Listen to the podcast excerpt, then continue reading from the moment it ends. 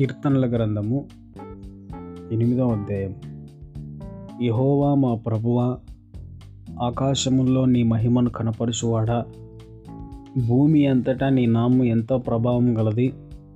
శత్రువులను పగ తీర్చుకుని వారిని మాన్పివేయుటకై నీ విరోధులను బట్టి బాలుర యొక్కయు చంటి పిల్లల యొక్కయు స్థుతుల మూలమున నీవు ఒక దుర్గమును స్థాపించి ఉన్నావు.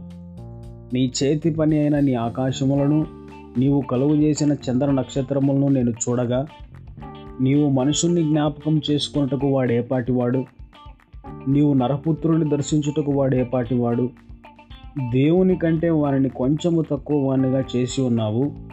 మహిమా ప్రభావములతో వాని కిరీటము ధరింపజేసి ఉన్నావు. నీ చేతి పనుల మీద వానికి అధికారం ఇచ్చి ఉన్నావు.